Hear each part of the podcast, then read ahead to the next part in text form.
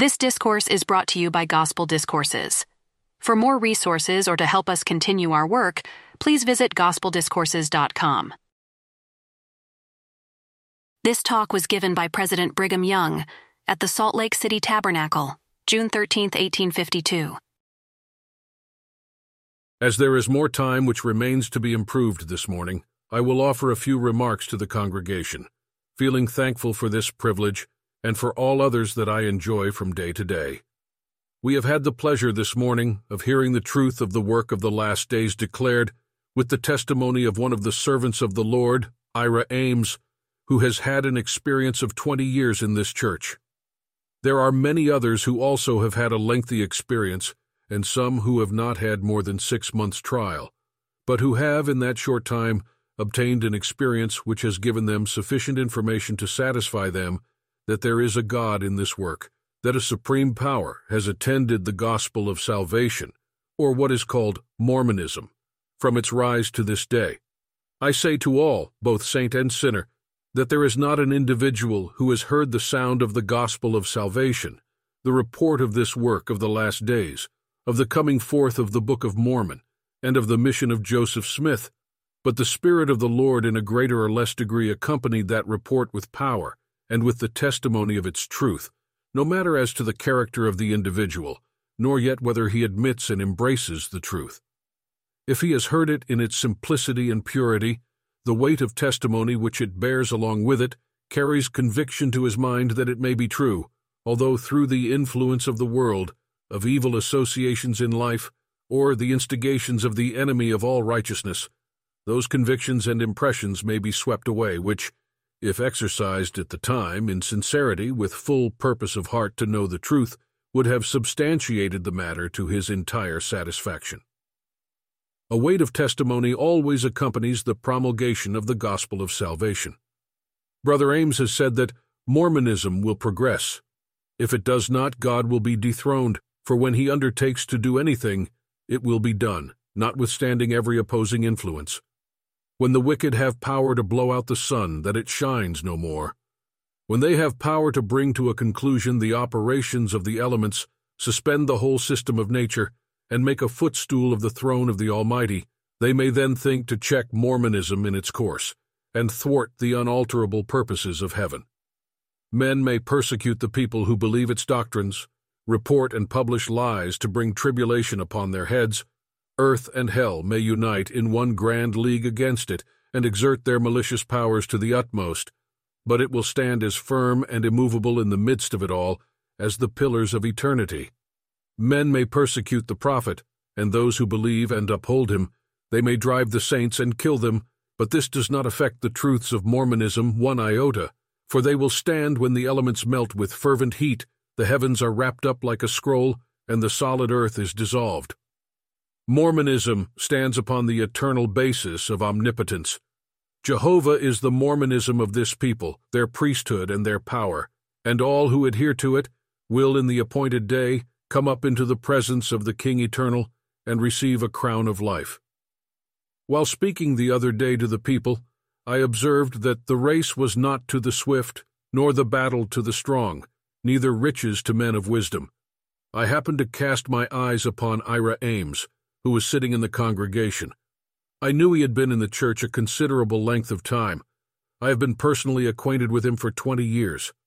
My eye also caught many more of the first saints at the same time. These men know that Mormonism is true. They have moved steadily forward, and have not sought to become noted characters, as many have. But unseen as it were, they have maintained their footing steadily in the right path. I could place my hand upon many in this congregation, who will win the race, though they are not very swift, to outward appearance, and they make not great pretensions. They are found continually attending to their own business. They do not appear to be great warriors, or as if they were likely to win the battle. But what is their true character? They have faith today, they are filled with faith, their words are few, but they are full of integrity. You will find them tomorrow as they were yesterday or are today. Visit them when you will, or under whatever circumstances, and you find them unalterably the same. And finally, when you have spent your life with them, you will find that their lives throughout have been well spent, full of faith, hope, charity, and good works, as far as they have had the ability. These are the ones who will win the race, conquer in the battle, and obtain the peace and righteousness of eternity. I would inquire if the congregation recollect the text for the season. Let every man who preaches it act according to it himself. If those who speak do so by the Spirit of the Lord, they will speak according to the text, for it is impossible ever to depart from it if they remain in the truth. If they live to it, their whole lives will aim directly to the one grand object, namely, to be encircled, wrapped up, and surrounded with the knowledge of God. That will make them one, according to the text, prepare them to do unto others, as they would that others should do unto them, to keep the whole law of the Father and the Son, and all the laws of the celestial kingdom, which have been, or ever will be, revealed, and to meet the Savior at his coming. It yields solid satisfaction to hear men testify of the truth of the gospel. It is always peculiarly interesting to me to hear the saints tell their experience. It is to me one of the best of sermons to hear men and women relate to each other, how the Lord has wrought upon their understanding, and brought them into the path of truth, life, and salvation. I would rather hear men tell their own experience and testify that Joseph was a prophet of the Lord, and that the Book of Mormon, the Bible, and other revelations of God are true, that they know it by the gift and power of God, that they have conversed with angels, have had the power of the Holy Ghost upon them, giving them visions and revelations, than hear any other kind of preaching that ever saluted my ears. If I could command the language and eloquence of the angels of God, I would tell you why. But the eloquence of angels never can convince any person that God lives, and makes truth the habitation of his throne, independent of that eloquence being clothed with the power of the Holy Ghost. In the absence of this, it would be a combination of useless sounds. What is it that convinces man? It is the influence of the Almighty, enlightening his mind, giving instruction to the understanding. When that which inhabits this body, that which came from the regions of glory, is enlightened by the influence, power, and spirit of the Father of light, it swallows up the organization which pertains to this world. Those who are governed by this influence lose sight of all things pertaining to mortality. They are wholly influenced by the power of eternity and lose sight of time. All the honor, wisdom, strength, and whatsoever is considered desirable among men, yea, all that pertains to this organization, which is in any way independent of that which came from the Father of our spirits, is obliterated to them, and they hear and understand by the same power and spirit that clothe the deity and the holy beings in his presence. Anything besides that influence will fail to convince any person of the truth of the gospel of salvation. This is the reason why I love to hear men testify to the various operations of the Holy Spirit upon them. It is at once interesting and instructive. When a subject is treated upon with all the calculation, method, tact, and cunning of men, with the effusions of worldly eloquence, before a congregation endowed with the power of the Holy Ghost and filled with the light of eternity, they can understand the subject, trace its bearings, place all its parts where they belong, and dispose of it according to the unalterable laws of truth. This makes all subjects interesting and instructive to them. But the case is quite different with those whose minds are not opened and instructed by the power of God. Sermonizing, dividing, and subdividing subjects, and building up a fine superstructure, a fanciful and aerial building calculated to fascinate the mind, coupled with the choicest eloquence of the world, will produce no good to them. The sentiments of my mind and the manner of my life are to obtain knowledge by the power of the Holy Ghost. If all the talent, tact, wisdom, and refinement of the world had been sent to me with the Book of Mormon, and had declared, in the most exalted of earthly eloquence, the truth of it, undertaking to prove it by learning and worldly wisdom, they would have been to me like the smoke which arises only to vanish away. But when I saw a man without eloquence or talents for public speaking, who could only say, I know by the power of the Holy Ghost that the Book of Mormon is true, that Joseph Smith is a prophet of the Lord, the Holy Ghost proceeding from that individual illuminated my understanding, and light, glory, and immortality were before me. I was encircled by them, filled with them, and I knew for myself that the testimony of the man was true. But the wisdom of the world, I say again, is like smoke, like the fog of the night, that disappears before the rays of the luminary of day, or like the hoarfrost in the warmth of the sun's rays. My own judgment, natural endowments, and education bowed to this simple but mighty testimony. There sits the man who baptized me, Brother Eleazer Miller. It filled my system with light, and my soul with joy. The world, with all its wisdom and power, and with all the glory and gilded show of its kings or potentates, sinks into perfect insignificance, compared with the simple, unadorned testimony of the servant of God. Jesus said, Consider the lilies of the field. Behold the splendid yet simple beauty of their clothing. Even Solomon, the greatest and wisest of earthly kings, who swayed his scepter so as to be admired and feared by all nations, he, in all his glory, could not compare with one of these lilies which you can sever from its native stem, with the least effort, admire for a moment, and then toss it from you. All that is considered valuable, precious, glorious, or magnificent among men cannot even compare with that lily, which you tread under your feet for beauty and excellence. The glory of man is fleeting as the twilight, and like the baseless fabric of a dream, it vanishes away. It is fitly compared in the Scriptures to the flower of the grass when it is cut down, which withers and is gone forever. But when the Almighty sheds forth His Spirit upon an individual or upon a people, the vision of their mind is opened so as to discern between the things pertaining to this organization and those pertaining to organizations which are brought forth in other spheres. All things are made new to them, for all things in the heavens and on the earth are in the power of the Almighty, and can only be revealed unto mortals in their proper light by the power of the Holy Ghost. While Brother Ames was relating his experience previous to believing and embracing the faith of the gospel and the few words of conversation that passed between him and Brother George Curtis, this question occurred to my mind. What causes men and women whose minds have been unaccustomed to reflect upon theological subjects to speak so intelligently as soon as the Spirit of the Lord touches their understanding?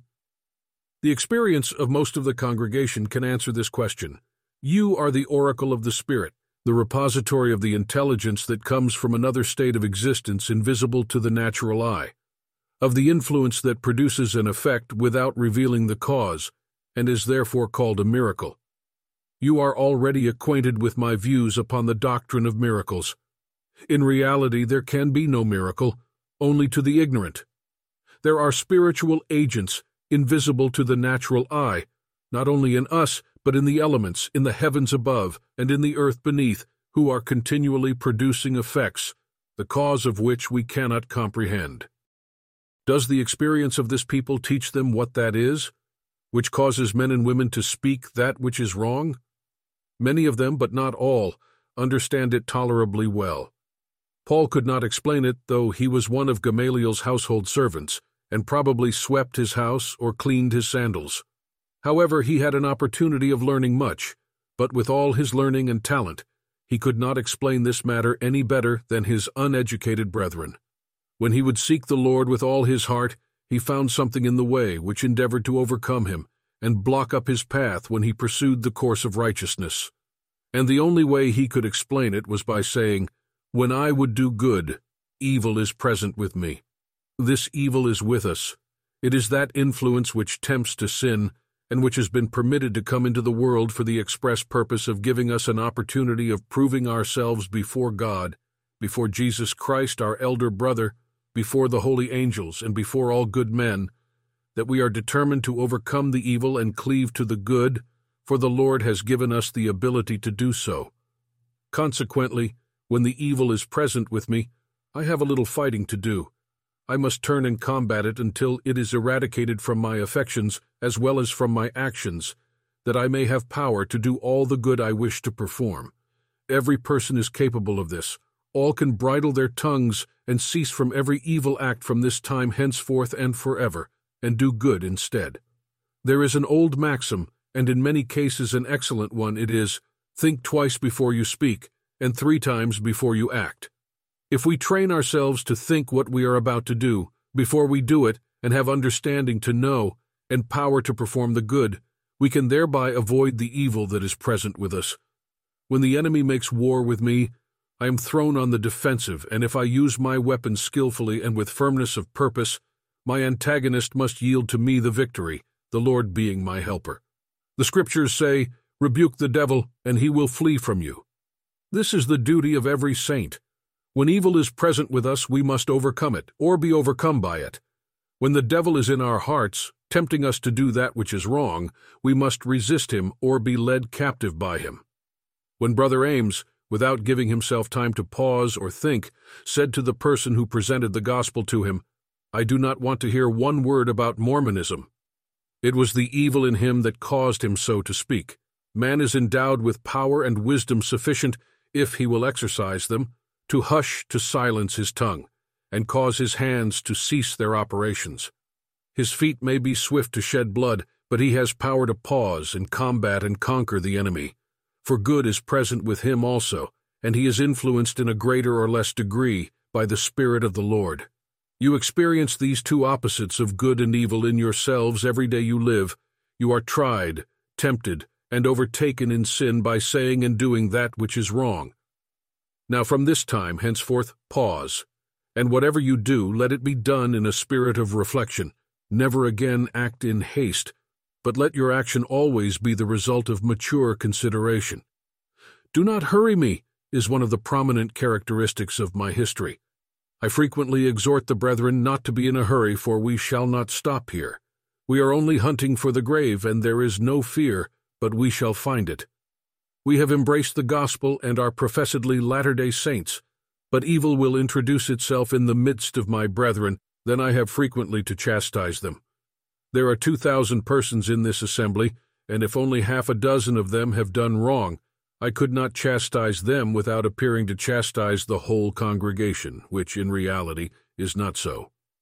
By chastising the guilty, however, it is impossible to spot the conscience of good men and women whose hearts are clean and pure as a piece of white paper. The Lord will help those who help themselves to do right. Should the people be determined from this time henceforth never to do anything but good, and should go forth to build up the kingdom of God, doing everything in their power to promote the cause of truth and never do another wrong. It would be but a short time before this people would be a holy people, sanctified unto the Lord. We are already the best people on earth, but we can still improve. We are made for that purpose. Our capacities are organized to expand until we can receive into our comprehension celestial knowledge and wisdom, and to continue worlds without end. There is another thought which strikes my mind at this moment upon which it will perhaps be well enough to throw out a few ideas. It has been and is now believed by numerous individuals that the brute creation, by increase in knowledge and wisdom, change their physical or bodily organization through numerous states of existence, so that the minutest insect in the lapse of time can take to itself the human form, and vice versa. This is one of the most inconsistent ideas that could be possibly entertained in the mind of man. It is called the transmigration of souls. It is enough for me to know that mankind are made to improve themselves.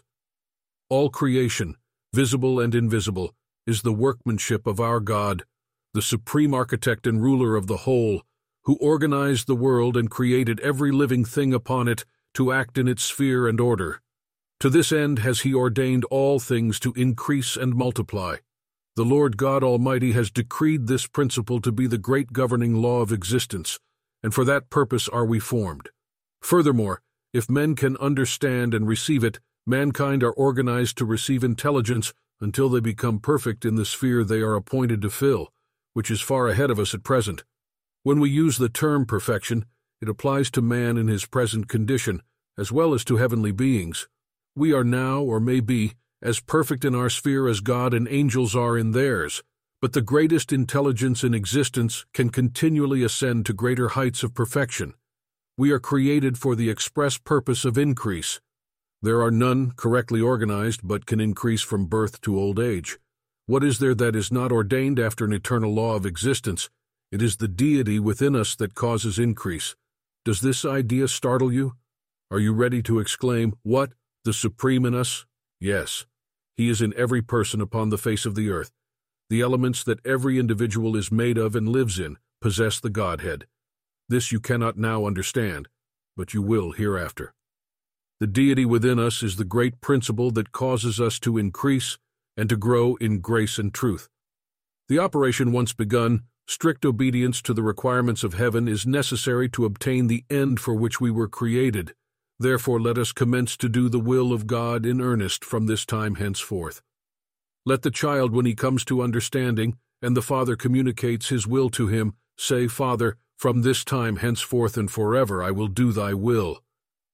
So it has been, beginning with Father Adam, and so it will continue to be the duty of his posterity who will be sanctified and enter into the celestial kingdom. This will cause every person to do unto others as they would that others should do unto them, and will make them as pure and holy in their sphere as God is in his.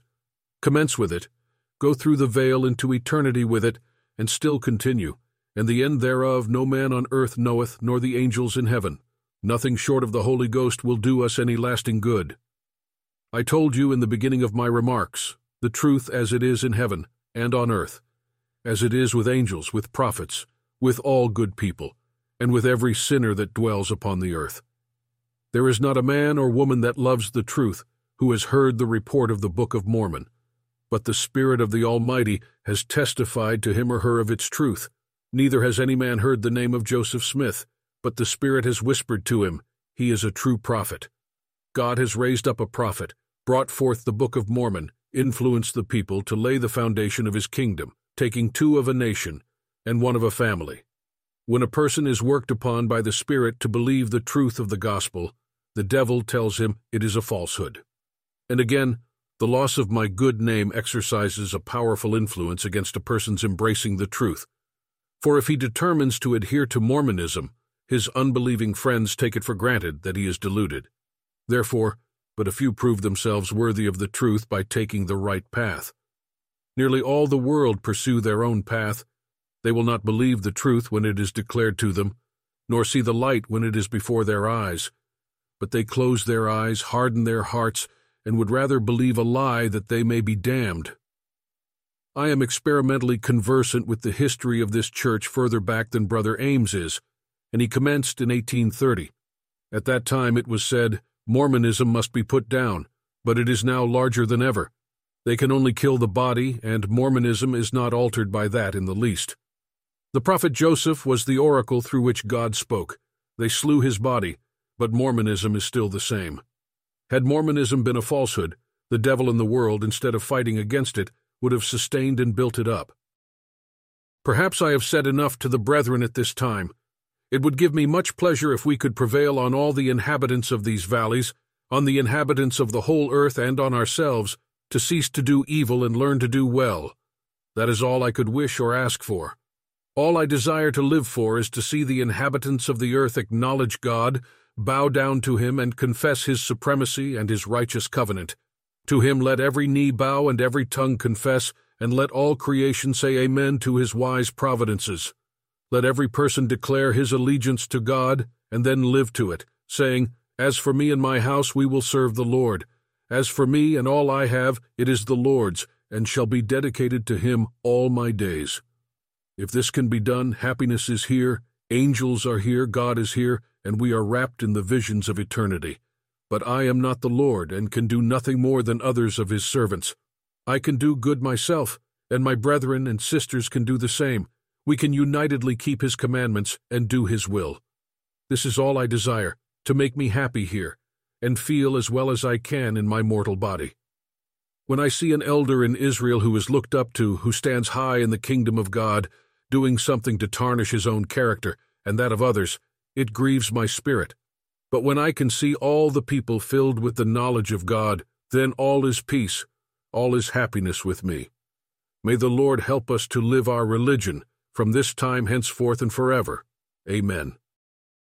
Recorded by G.D. Watt. Found in the Journal of Discourses, Volume 1, pages 88 through 94. Please visit gospeldiscourses.com to donate and help us continue this work.